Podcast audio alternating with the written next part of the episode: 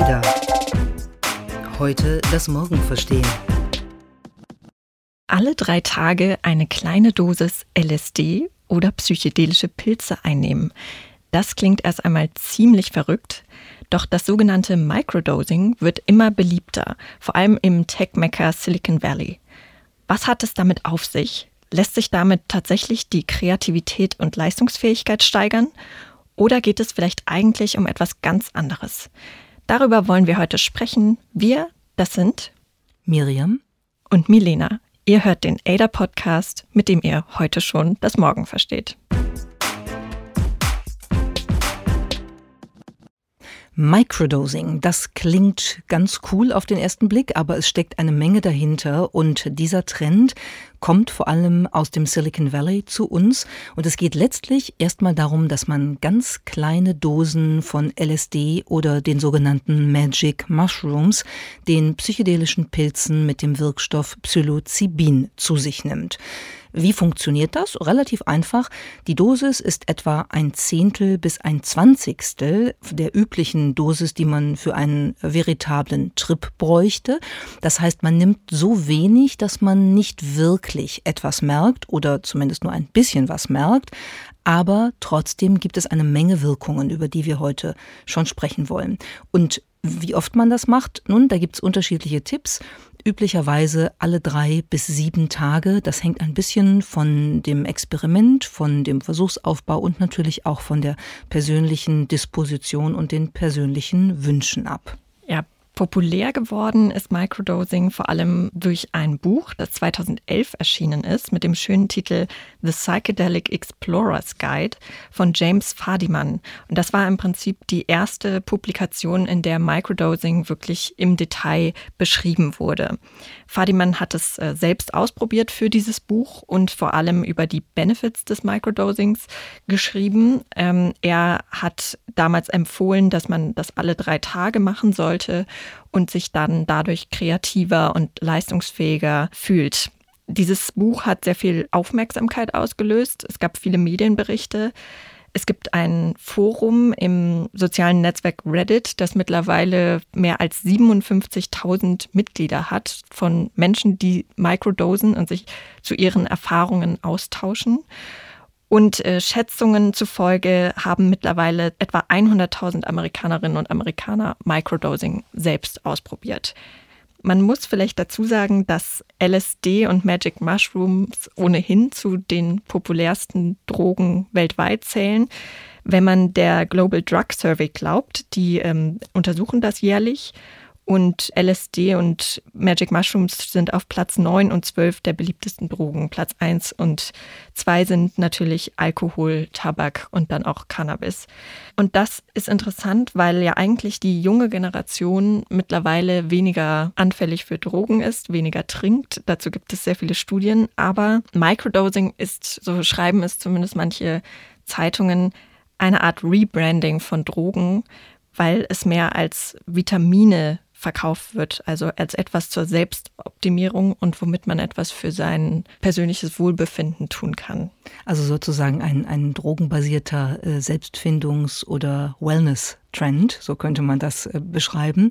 Auf der einen Seite für die jüngere Generation habe ich auch einiges zugelesen in den Recherchen, ähm, unter anderem für diesen Podcast aber auch natürlich äh, so ein bisschen der Wahn, sich selbst zu optimieren. Und das, das zeigt vielleicht auch nochmal, warum äh, dieser Trend auch vor allem im Silicon Valley zu beobachten ist, dieser Trend zum Microdosing, weil da natürlich erheblicher Druck herrscht. Also die Leute arbeiten alle wahnsinnig viel, sollen kreativ sein, sollen permanent innovativ sein, was Neues erfinden und da gibt es ganz verschiedene Möglichkeiten, wie man damit umgehen kann, mit diesem Stress, der da auch entsteht. Und eine relativ neue ähm, Möglichkeit oder ein neuer Trend ist eben, Microdosing zu nutzen, um kreativer zu werden, um leistungsfähiger zu werden und sozusagen die eigenen Kräfte am effektivsten und am effizientesten einsetzen zu können.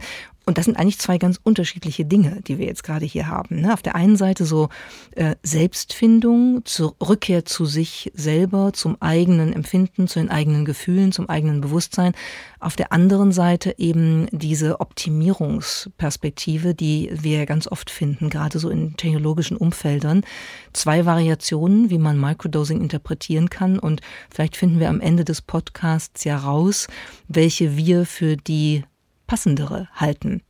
Ich finde interessant, um das noch ganz kurz zu sagen, dass in dem Zusammenhang ähm, eben ganz viel Menschen das ausprobieren und wir sollten auch einmal, glaube ich, sagen, dass das illegal ist, weil diese wichtiger Hinweis, ja. nur mal kurz zwischengeschoben, anders als Alkohol und Zigaretten, die deshalb äh, unter anderem deshalb auf Platz eins und zwei der der Drogenliste der weltweiten stehen, äh, was Gebrauch angeht, äh, ist LSD und sind die psychedelischen Pilze in den meisten Teilen der Welt tatsächlich verboten, gelten wirklich als Rauschmittel und äh, man darf sie also nicht äh, verkaufen, man sollte sie auch nicht besitzen, man sollte ja eigentlich wahrscheinlich die Finger davon lassen.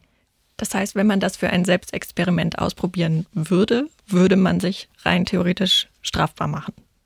Ich glaube, da muss man sagen, rein theoretisch, weil tatsächlich die Foren, du hast Reddit eben ja schon genannt, voll sind von diesen Selbstexperimenten. Und ähm, ich habe meine Zeit wirklich sehr intensiv zu diesem Thema recherchiert. Und dann passiert natürlich das, was immer passiert mit den personalisierten Angeboten im Internet, dass man zu den jeweiligen Themen dann auch bestimmte Dinge zugespielt bekommt. Unter anderem ähm, bei Medium, äh, wo ich immer gern mal lese, was, was Menschen so schreiben. Und ich dachte dann irgendwie so äh, einige Zeit lang, sag mal, es gibt überhaupt nichts anderes mehr mehr als Microdosing, weil ich jeden Morgen irgendwie zehn Selbstexperimente von Microdosing in meiner äh, Inbox hatte, in den Newslettern und äh, in den ähm, persönlich kuratierten oder für mich kuratierten, algorithmisch kuratierten Infoangeboten. Und dann dachte ich, wow, also echter Trend, das kann man schon sagen. Du warst in der Microdosing-Bubble sozusagen genau, gefangen. Genau, ich war in einer Bubble gefangen. Besser, als wenn man sozusagen nach einem LSD-Trip in einer Orange gefangen bleibt oder das Gefühl hat, das sei so. So schlimm war es dann nicht. Gott sei Dank. Ein Grund, warum das Microdosing gerade im Silicon Valley so beliebt ist, ist übrigens auch, dass es dort ja den Hang gibt, einzelne Personen äh, sehr zu glorifizieren. Ganz besonders betrifft es den Apple-Gründer Steve Jobs, der ja wirklich als der Held gilt, äh, den viele verehren und viele wollen so innovativ und kreativ sein, wie er es war. Und der hat schon vor einigen Jahren beschrieben, dass er mit LSD herumexperimentiert hat und dass das für ihn eine der wichtigsten Erfahrungen seines Lebens war. Und das hat natürlich viele inspiriert, es ihm doch einmal gleich zu tun und vielleicht durch diese Erfahrung ähnlich kreativ sein zu können wie Steve Jobs. Ja, vielleicht äh, zitieren wir ihn mal, weil das ist schon ein bemerkenswerter Satz, den er gesagt hat, Steve Jobs. Er hat gesagt, Taking LSD was a profound experience, one of the most important things in my life. Also übersetzt, LSD zu nehmen war eine ganz tiefgreifende Erfahrung ähm, eine der wichtigsten Erfahrungen oder eines der wichtigsten Dinge in meinem ganzen Leben. Das ist schon ziemlich interessant, wenn jemand sowas sagt. Und da geht es, glaube ich, tatsächlich um einen richtigen Trip, also eine größere Dosis, die dann über viele Stunden einen Menschen ähm, ja in andere Zustände, in andere Bewusstseinszustände versetzt. Und auch dazu gibt es viel Literatur, die sagt, dass solche Trips tatsächlich langanhaltende Folgen haben können im Sinne einer ähm, ja, Rekalibrierung des eigenen Bewusstseins, einer Neuausrichtung der Persönlichkeit, einer stärkeren Verbindung mit seinen, seinen inneren Empfindungen, Gefühlen und so. Und ich finde das ganz interessant, dass äh, Steve Jobs das so deutlich sagt. Auch andere, Elon Musk gehört zu denen, über die es sehr viel Gerüchte gibt, was ähm, die Einnahme von äh, psychedelischen Drogen angeht. Wenn man auf dem Burning Man, auf dem großen Tech-Wüstenfestival äh, in Nevada ist, ähm, merkt man, dass es ein Dauerthema da. Ich war vor drei Jahren da und da gab es halt lauter Workshops, so Creativity and Microdosing, How to Microdose und Microdosing and Meditation, also also Verbindungen, die dann schon so in die Selbstfindungs- und zum Teil eben auch Selbstoptimierungsrichtung gehen. Und das hat dich ja auch, Miriam, inspiriert, dass dann doch mal, also nicht nur, dass du in deiner Microdosing-Bubble gefangen warst online, sondern auch, dass du viel dazu gelesen und gehört hast, hat dich ja dazu inspiriert, das auch selber einmal in einem Selbstexperiment auszuprobieren. Kannst du davon mal erzählen? Wann, wie lang hast du das gemacht und wie genau? Ja, klar. Also ich, ich war einfach neugierig, weil ich immer finde, es ist das eine, dass man ganz viel liest über das, was äh, ähm, so ein Trend bedeutet und warum das so ist. Und das habe ich auch gemacht, weil, weil da ja tatsächlich auch eine Menge ähm, auch medizinische und psychologische Literatur, Fachliteratur vorhanden ist. Ähm, es ist ja nicht einfach nur so ein Trend, der vom Himmel gefallen ist, aber ich habe halt gedacht, ich möchte gerne wissen, wie sich das anfühlt und was das mit einem macht. Und dann habe ich mir halt ähm, äh, diese psychedelischen Pilze besorgt und ähm, habe angefangen mit einer äh, kleinen Dosis mit 100 Milligramm, ähm, weil ich erstmal vorsichtig gucken wollte, was passiert da und habe dann auf 200 Milligramm alle drei Tage erhöht. Und das war wirklich eine sehr interessante Erfahrung. Ich habe das vier, fünf Wochen lang gemacht und habe festgestellt, dass es wirklich Zustandsveränderungen gibt, die dann passieren, auf eine, wie ich fand, ganz schöne Art. Also nicht im Sinne von, ich werde aktiv oder hyperaktiv und muss ganz viel machen, sondern eher so eine, so eine Besinnung, ein Zustand der Besinnung, der eintritt und der sehr bewussten Umweltwahrnehmung, ein Zustand, der mir das Gefühl gegeben hat, dass ich mich sehr viel stärker mit anderen Menschen verbunden gefühlt habe. Also diese Connection, auch empathische Verbindungen zu anderen Menschen habe ich anders gespürt äh, als sonst, intensiver gespürt. Und dann gibt es natürlich manchmal auch so Situationen, wenn man zum Beispiel wenig geschlafen hat und, und angestrengt ist und so und macht das dann, ähm, dann kann man auch mal so ein bisschen stärkere Erfahrungen haben. Also ich habe zum Beispiel ja ähm, zum Beispiel ähm, sowas wie Time Warp, also so eine Veränderung von Zeitwahrnehmung. Das war für mich so, dass ich, dass ich so beobachtet habe, was um mich herum passiert und das Gefühl hatte, das, das ist alles einzeln, aber ich weiß nicht genau, ob das jetzt wirklich gleichzeitig stattfindet oder ob das nacheinander ist und in welcher Reihenfolge. Also okay. das, das, war schon, das war schon ganz interessant. Farbspiele, die anders sind, also Licht sieht anders aus, Himmel sieht anders aus, Sonnenstrahlen sehen anders aus. Und äh, ich habe einen, einen totalen Fetisch für geometrische Formen entdeckt, äh, wenn ich mit diesen Pilzen experimentiert habe, weil das hat eine unglaubliche Schönheit. Ähm, und war dann zum Teil in der Zeit, als ich das ausprobiert habe, auch auf der South by Southwest in, in Austin, in Texas und habe mir ein Auto genommen und bin zwei Tage in die Wüste gefahren, also an ähm, ganz in den Westen nach Marfa, wo es so große Kunstprojekte von Donald Judd gibt. Das sind so Aluminiumkuben. Äh, die sind einmal ein Meter groß und die sind in riesigen alten Flugzeughangars ausgestellt und dann scheint da die Wüstensonne auf diese silbernen Kuben. Und ich habe wirklich drei Stunden vor diesen Dingern gesessen und gedacht, Wow, ist das schön. Das klingt jetzt schon so ein bisschen so wie ein leichter Trip, den man hat. Ist das denn ein Zustand, der dann tatsächlich diese drei Tage anhält? Also du, wie kann ich mir das vorstellen? Du hast das morgens eingenommen, tagsüber irgendwie die Zeit und die Farben anders wahrgenommen. Aber war dieser Effekt nach den zwei, drei Tagen immer noch da? Oder verfliegt das sehr schnell wieder? Nee, das, das vergeht dann schon wieder. Es dauert nicht mal die zwei, drei Tage, jedenfalls nicht in der Wahrnehmbarkeit, wie ich es gerade äh, beschrieben habe, wie es zum Teil war. Das sind eigentlich so vielleicht sechs Stunden. Ähm, das dauert so eine Stunde, bis diese Pilze wirken. Ähm, man sollte auch vorher jetzt nicht ein fünfgängiges äh, äh, Mittagessen gegessen haben oder so, sondern besser ist, wenn der Magen ein bisschen leer ist. Und dann eine Stunde, dann fängt es an zu wirken und dann dauert das ungefähr sechs Stunden. Und ähm, also Trip würde ich sagen, war es nicht, sondern das ist schon so, dass du in der Lage bist, wirklich ähm, ganz normal das Leben zu gestalten und Dinge zu tun, die du auch sonst tust. Es ist nur schade, wenn man es so macht. Also eigentlich ist der tolle Effekt dann, wenn man sich wirklich darauf konzentriert, ich gebe mir jetzt sechs Stunden, in denen ich das ausprobiere, in denen ich mich auch darauf einlasse, diese Erfahrung zu machen. Und ich habe nicht sechs Stunden, wo ich dann erst meine, meine Wohnung sauber machen muss, dann habe ich drei Meetings und äh, dann fliege ich irgendwo hin. Dann sollte man es lassen, sondern lieber wirklich in einer Zeit, wo man die Erfahrung dann genießen kann und sich auf irgendwas einlässt. Sei es auf sich selbst oder auf andere Menschen oder eben auf eine schöne geometrische Erfahrung mit Sonnenlicht. Okay, aber so wie du das jetzt beschreibst, klingt das ja nicht unbedingt danach, dass du das nimmst und danach dich hinsetzt und vier Stunden lang konzentriert durcharbeitest, sondern das ist eher so ein Prozess der Selbstinspektion, Selbstwahrnehmung ist, der dadurch einfach etwas intensiviert wird. Das ist ja ein bisschen Widerspruch zu dem, Image, was Microdosing jetzt im Silicon Valley hat und was sich davon versprochen wird, oder? Total, ja. Deshalb, also das hat mich auch interessiert. Ähm, weswegen ich rausfinden wollte, wie wirkt das bei mir, weil diese beiden Interpretationen, die wir am Anfang ja auch beschrieben haben, die sind ja eigentlich ziemlich gegensätzlich. Und ich habe es überhaupt nicht als Weg der Selbstoptimierung oder der Leistungsverbesserung oder der Effizienz ähm, kennengelernt, sondern als das exakte Gegenteil. Mir Möglichkeiten zu geben, mich auf mich selber zu besinnen, auch das Ego, was in unser aller Leben ja ständig in den Rollen, die wir spielen, in den Dingen, die wir erledigen müssen, auch im Kampf um bestimmte Aufmerksamkeit, Teilhabe an Dingen und so.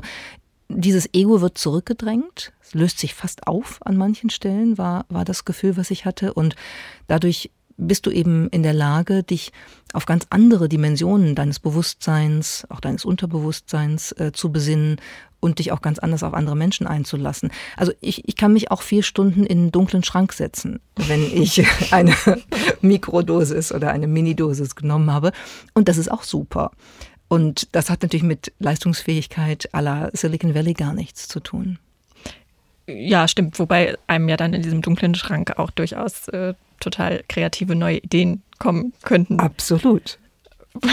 Hast du das erlebt? Also ist dir im Schrank irgendeine Erleuchtung gekommen?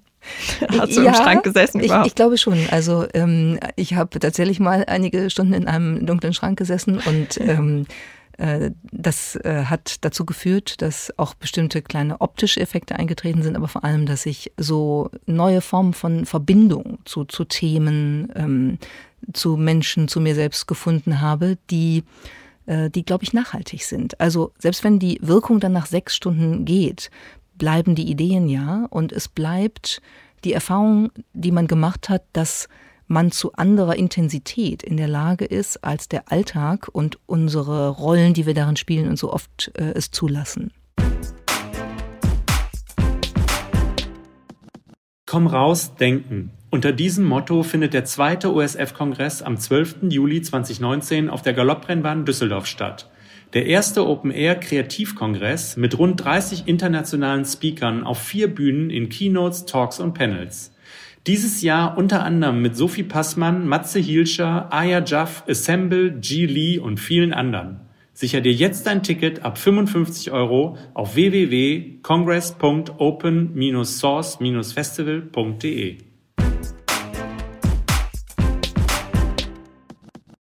Es ist interessant, dass das eine Tradition hat, auch in der wissenschaftlichen Auseinandersetzung mit äh, dem Thema LSD, mit dem Thema psychedelische Pilze, haben ganz viele ähm, probiert, was das eigentlich macht.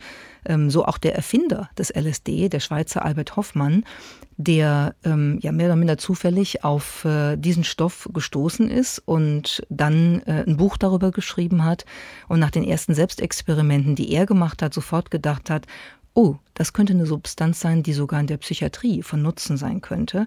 Es könnte auch möglich sein, dass man LSD als Unterstützung für Meditation verwendet, so hat Hoffmann gesagt. Und ähm, er war dann durchaus auch durch die eigenen Erfahrungen ja so ein bisschen hin und her gerissen, ob das jetzt wirklich äh, ein Superstoff ist oder ob das auch gefährlich sein könnte, weil LSD ebenso wie die psychedelischen Pilze, die Magic Mushrooms, eben schon unsere Wirklichkeitswahrnehmung erweitern. Und das hat Hoffmann ja selber sehr schön beschrieben. Hören wir mal kurz rein. Es ist eine Bewusstseinsveränderung. Das LSD verstärkt, verschärft alle unsere Sinne. Und da wird die da unser Bewusstsein durch unsere Sinne geformt wird. Deswegen wird dann eben durch diese, diese andere Sicht, man sieht dann und fühlt anders und hört anders, intensiver, dann gibt es eine, eine andere Wirklichkeit.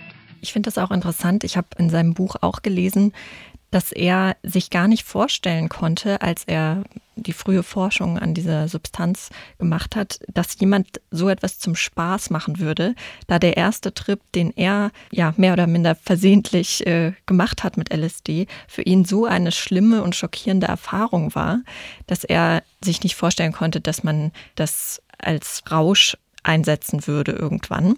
Das ist übrigens der Prolog in dem neuen Roman von, von T.C. Boyle. Also dieser erste Trip von Albert Hoffmann äh, ist da natürlich als, als äh, Literatur, also als, als Fiktion aber trotzdem sehr eindrucksvoll beschrieben. Das Buch heißt Outside Looking In, äh, im Deutschen etwas blöd übersetzt mit Das Licht. Und das ist eben ähm, die Geschichte von Hoffmann und was danach daraus geworden ist. Und genauso fängt das Buch an. Das habe ich, äh, den, den ersten Teil habe ich echt verschlungen, weil ich dachte, wow, das ist eine tolle Beschreibung, wie das möglicherweise gewesen sein könnte ja, verschlungen trifft auch, wie ich das Buch von Hoffmann gelesen habe. Er beschreibt dort auch, ja, wie sich das dann weiterentwickelt hat und dass LSD ja sehr schnell dann im Zuge der Hippie-Bewegung als Rauschmittel entdeckt wurde und dann ja, es sehr viel negative Berichterstattung dazu gab. Es gab schlimme Fälle, wo Menschen auf einem LSD-Trip aus dem Fenster gefallen sind, ähm, gestorben sind, ganz schreckliche Trips hatten. Und äh, er hat das natürlich alles mit Schrecken verfolgt, weil das überhaupt nicht das war, was seine ursprüngliche Intention war. Und dieser Missbrauch von LSD hat dazu geführt, dass diese Stoffe, also sowohl LSD als auch Psilocybin, was in den Magic Mushrooms enthalten ist, in 1971 für illegal erklärt wurde. Und damit wurde auch der Forschung daran ein Ende gesetzt oder zumindest starke Hürden in den Weg gelegt, weil diese Substanzen ab diesem Zeitpunkt als ja illegale Rauschmittel galten und man nicht mehr weiter darauf rumgedacht hat, was vielleicht für ein medizinischer Nutzen darin stecken könnte. Und ähm, da hat auch einen Anteil natürlich äh, Timothy Leary, Professor in Harvard äh, zur damaligen Zeit, der ähm, ja, man könnte sagen, sowas wie das erste LSD-Labor betrieben hat. Und aus dem ist dann irgendwie ja so eine Art ähm, Drogen-Community geworden, auch ganz stark motiviert durch die Hippie-Bewegung. Und man kennt ja heute vor allen Dingen noch diesen, diesen Dreiklang von, von Leary, Turn on, Tune in, Drop out. Also ähm, nimm Drogen, um dich anzuturnen, ähm, dann gerate wirklich in einen Einklang mit dir selber und geh raus aus den Anforderungen, die die Gesellschaft an dich stellt. Also das ist schon, das finde ich insofern spannend, weil das ist schon eben dieser eher selbstfindungsorientierte Ansatz und das ist nicht der, wir steigern unsere Leistung oder wir optimieren uns selbst durch LSD oder durch psychedelische Pilze. Äh, damals hat man allerdings das, was Leary gemacht hat, tatsächlich als Kult oder als Sekte interpretiert und es hat Riesentheater gegeben, er ist dann in Harvard rausgeflogen und äh, das Projekt hat keine Fördermittel bekommen und in Verbindung mit dem, was du gerade beschrieben hast, hat das natürlich leider auch bedeutet, dass wir Jahrzehnte der Forschung an Zeit verloren haben, weil man für die Forschung mit illegalen Drogen eben keine Erlaubnis bekommt und auch vor allen Dingen kein Geld kriegt. Dabei gibt es mittlerweile tatsächlich wieder eine Forschungsgemeinschaft, die sich mit diesen psychedelischen Stoffen beschäftigt und die glaubt, dass darin Potenzial liegt, zum Beispiel Depressionen zu behandeln oder andere psychische Erkrankungen. Die bekannteste Studie ist aus diesem Jahr, die wurde am King's College durchgeführt und da wurden Personen, die Microdosen untersucht und zwar sollten sie sechs Wochen lang täglich ihre psychologischen Funktionsweisen bewerten. Und äh, interessanterweise haben diese Teilnehmer berichtet, dass sie während der Tage, an denen sie Microdosing gemacht haben, einen erhöhten Fokus und höhere Produktivität an den Tag gelegt haben, als an den Tagen danach, also als sie nicht mehr diese Microdosen genommen haben. Und äh, es gab auch noch eine Befragung vor und nach diesen sechs Wochen. Und da hat sich gezeigt, dass sich innerhalb dieses Zeitraums das Level an Stress und Depressionen vermindert hat. Die Befragten haben auch angegeben, dass sie weniger abgelenkt waren. Sie konnten sich quasi besser auf Aufgaben fokussieren, sind weniger abgeschweift mit ihren Gedanken und konnten auch Informationen besser aufnehmen. Allerdings auch, äh, also ein eher negativer Effekt, sie waren auch neurotischer als in den sechs Wochen davor. Die Effekte waren aber insgesamt weniger stark, als die Microdoser vorher gedacht haben. Das ist auch interessant, denn es spielt viel eine Rolle, was man glaubt, damit man diese Substanzen einnimmt. Und äh, da hat sich dann gezeigt, dass es zwar einen Effekt gab, aber der dann gar nicht so, ja, nicht so krass war, wie vorher angenommen. Ich fand ganz spannend, als ich das Buch vom Journalisten Michael Pollan, How to Change Your Mind, gelesen habe. Da hat er viele Beispiele, wo sozusagen medizinische oder psychotherapeutische Erfolge, sag ich mal, mit beispielsweise psychedelischen Pilzen erzielt werden konnten. Und ich erinnere mich an ein Beispiel, da ging es um eine äh, Krebspatientin ähm, mit Mitte 60, die unheimlich in Angst gelebt hat, äh, was mit ihrer Krankheit ist, Brustkrebspatientin. Und die hat dann einen richtigen Trip gemacht, also eine höhere Dosis genommen und hat dann nachher beschrieben, und das reportiert er sehr schön, ähm, Michael Pollan, sie hat beschrieben, dass sie nach dem Trip gemerkt hat, sie hat da immer was gesehen. Sie hat so ein, wie so einen schwarzen Block äh, in ihrem Brustkasten gesehen.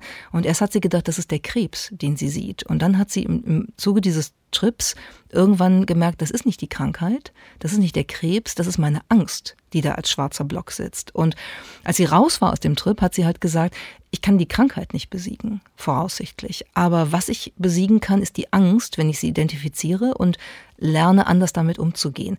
Und Pollen beschreibt das halt sehr schön, dass er sagt, es kann sein, dass man auf so einem Trip wirklich einem Monster begegnet. Meistens übrigens einem Monster, das sich in einem selber befindet und sich da eingenistet hat. Und wenn dieses Monster auftaucht, dann soll man nicht weglaufen, sondern man soll hingehen, sich auf beide Beine feststellen, das Monster angucken und sagen, Warum bist du hier? Was willst du von mir? Es also sozusagen herausfordern, weil sich dann was verändert. Das klingt jetzt ein bisschen transzendental und so, aber es gibt ja tatsächlich eine Reihe von Studien, eine vom King's College haben wir jetzt äh, genannt, die zeigen, dass ähm, der Einsatz psychedelischer Drogen in der ähm, Behandlung psychischer Erkrankungen, Angst, auch Todesangst durch Krankheit, Depressionen, auch Suchterkrankungen übrigens, dass das durchaus Erfolge zeitigt. Und deshalb wäre es natürlich schön, wenn jetzt mal wieder mehr daran geforscht würde. Ja, es gibt ja auch ein erstes Start-up, äh, das sich das jetzt ähm, zum Ziel genommen hat. Es heißt Compass Pathways, wurde 2016 gegründet. Ist mittlerweile ähm, haben die 30 Millionen Dollar eingesammelt, unter anderem von dem PayPal-Gründer Peter Thiel finanziert. Und die ähm, haben sich vorgenommen, Magic Mushrooms tatsächlich mal näher zu erforschen und gezielt einzusetzen zur Psychotherapie. Und momentan laufen ja erste Studien, die mit gesunden Freiwilligen durchgeführt werden, um tatsächlich unter ärztlicher Aufsicht einen Trip zu machen. Und die Hoffnung ist eben, dass damit dann tatsächlich Depressionen behandelt werden können. Und wenn diese Tests erfolgreich laufen, könnte eine Therapie mit Psilocybin in den USA schon sehr bald legal werden. Es gibt dort auch ähm, schon erste Städte, die äh, sich entschieden haben, Magic Mushrooms zu entkriminalisieren, zum Beispiel die Stadt Denver. Und auch auf nationaler Ebene gibt es zum Beispiel die Kongressabgeordnete Alexandria Ocasio-Cortez, die sich dafür einsetzt, dass man diese Forschung stärker unterstützen muss für therapeutische Zwecke Magic Mushrooms zu entkriminalisieren. Ja, wenn in den USA da was, da was passieren würde, also ein Liberalisierungsschub käme, das hätte, glaube ich, tatsächlich weltweit äh, Signalwirkung. Denn im Moment sind es ja nur Brasilien, Jamaika und Bulgarien, wo äh, Psilocybin legal ist. Da müsste man also ziemlich viel rumreisen. Und in Holland kann man, ähm, kann man sie als, als Trüffel äh, sozusagen ähm, legal erwerben oder konsumieren. Ansonsten ist das halt überall ähm, sozusagen verboten, was wir hier besprechen. Genau, das muss man ja auch nochmal deutlich hier sagen. Interessant finde ich auf jeden Fall in dem Zusammenhang, dass LSD und Magic Mushrooms ähm, früher als ja ein Ausdruck der Aussteigerbewegung gesehen wurde und heute Microdosing zumindest in den Medien so dargestellt wird als ein Mittel zur Selbstoptimierung. Man kann also fast sagen, früher galt es als Kapitalismuskritik, LSD zu nehmen und sich aus der Gesellschaft zurückzuziehen. Und heute, wo wir eigentlich auch ähnliche gesellschaftliche Entwicklungen sehen wie in den 70er Jahren, also ähm, zunehmende Technisierung, zunehmende Verstädterung, zunehmender Rückzug auch ins Private, in die Natur, Achtsamkeit, Yoga, Meditation ist gerade ein Riesentrend. Und da wundert es mich eigentlich, dass Microdosing und LSD als ein Mittel zur ja quasi Unterwerfung unter diese Leistungsregeln verkauft wird und nicht als eine Art Eskapismus aus diesem System, wie es eigentlich ursprünglich, glaube ich, auch in der Hippie-Bewegung mal so gedacht war. Ich glaube, da tut sich was. Das war ja auch so ein bisschen die Frage, die wir am Anfang aufgeworfen haben. Und vielleicht können wir die tatsächlich beantworten, dass es irgendwo in der Mitte liegt. Ich glaube, dass es stärker eigentlich sich inzwischen abwendet von dieser Selbstoptimierung und, wie du gesagt hast, Unterwerfung unter den Kapitalismus oder die Regeln des kapitalistischen Systems, dass es mehr dahin geht im Sinne der Selbstfindung und der Stärkung des eigenen Bewusstseins, der besseren Verbindung mit den eigenen Gefühlen und Wahrnehmungen, trotzdem einen stark zu machen. Denn das ist ja auch ein wesentlicher Bestandteil eines jeden Menschen. Ich habe mal mit, mit äh, Paul Austin, dem Gründer der Bewegung The Third Wave, wo es auch eben um die Legalisierung von Microdosing und äh, Hilfestellungen bei der Anwendung von Microdosing geht, mit dem habe ich ein paar Mal in meinen Recherchen gesprochen. Der fasst das auch so zusammen. Eigentlich nicht die Selbstoptimierung, aber auch nicht Eskapismus vielleicht, sondern eher die Fokussierung auf die wichtigen Bestandteile des eigenen Empfindens und des eigenen Bewusstseins. Vielleicht hören wir noch mal einmal kurz rein, wie er das beschreibt. Again, microdosing is an avenue, it's an alley to continue to cultivate awareness on a day-to-day -day basis while still allowing me to remain grounded enough to actually execute on my plan, on strategy to create a better world outside of me. And I think that the challenge with higher doses, particularly people who get lost in these transformative experiences, and this is what we saw with the counterculture of the 60s, this is still what we see in the current psychedelic subculture. They get so lost in the actual experience, the feeling of connection and love and acceptance, the feeling of transcendence, that they never actually root themselves enough to make practical change in this objective reality that we live in. And so this is where I find microdosing to be extremely helpful is actually as a tool to help facilitate change, not just talk about it. Würdest du ihm da recht geben, wenn du jetzt nochmal an deine Erfahrungen aus dem Selbstexperiment zurückdenkst? Ja, ich denke schon, dass ich ihm recht geben kann. Und ich glaube, dass das zum Beispiel etwas ist, was ich jetzt nicht kontinuierlich machen würde, ähm, sondern dass es eher hm, weiß nicht, ob ich das jetzt so sagen soll, aber doch, ich sag's einfach mal. Es ist eher wie eine Kur der Selbstverbindung und der Verbindung auch mit anderen Menschen und der Umwelt, die man vielleicht ab und zu machen kann, um sich, ja, wie ich schon gesagt habe, um sich zu rekalibrieren, sich neu auszurichten, auch eine Form von innerem Gleichgewicht wiederzufinden und vielleicht auch ein paar Dinge zu konfrontieren, ähm, die da sind und die einem äh, oft im Weg stehen. Und dafür muss ich sagen, fand ich dass dieses Selbstexperiment wirklich sehr interessant und perspektivisch aufschlussreich. Das heißt, du würdest es wieder tun? Wie hat James Bond gesagt? Never say never. Und mit diesen Worten verabschieden wir uns. Das war der ADA Podcast. Heute das Morgen verstehen. Entwickelt wird unser Podcast von der gesamten ADA Redaktion, einem Teil der Handelsblatt Media Group. Produziert werden unsere Folgen in Düsseldorf und zwar von unserem wunderbaren Tonmeister Julian Stephan. Wenn ihr unsere Arbeit unterstützen möchtet, dann könnt ihr das am allerbesten, indem ihr unser ADA Magazin abonniert und unserem Podcast bei iTunes 5 Sterne verleiht. Mehr Infos findet ihr unter join-ada.com.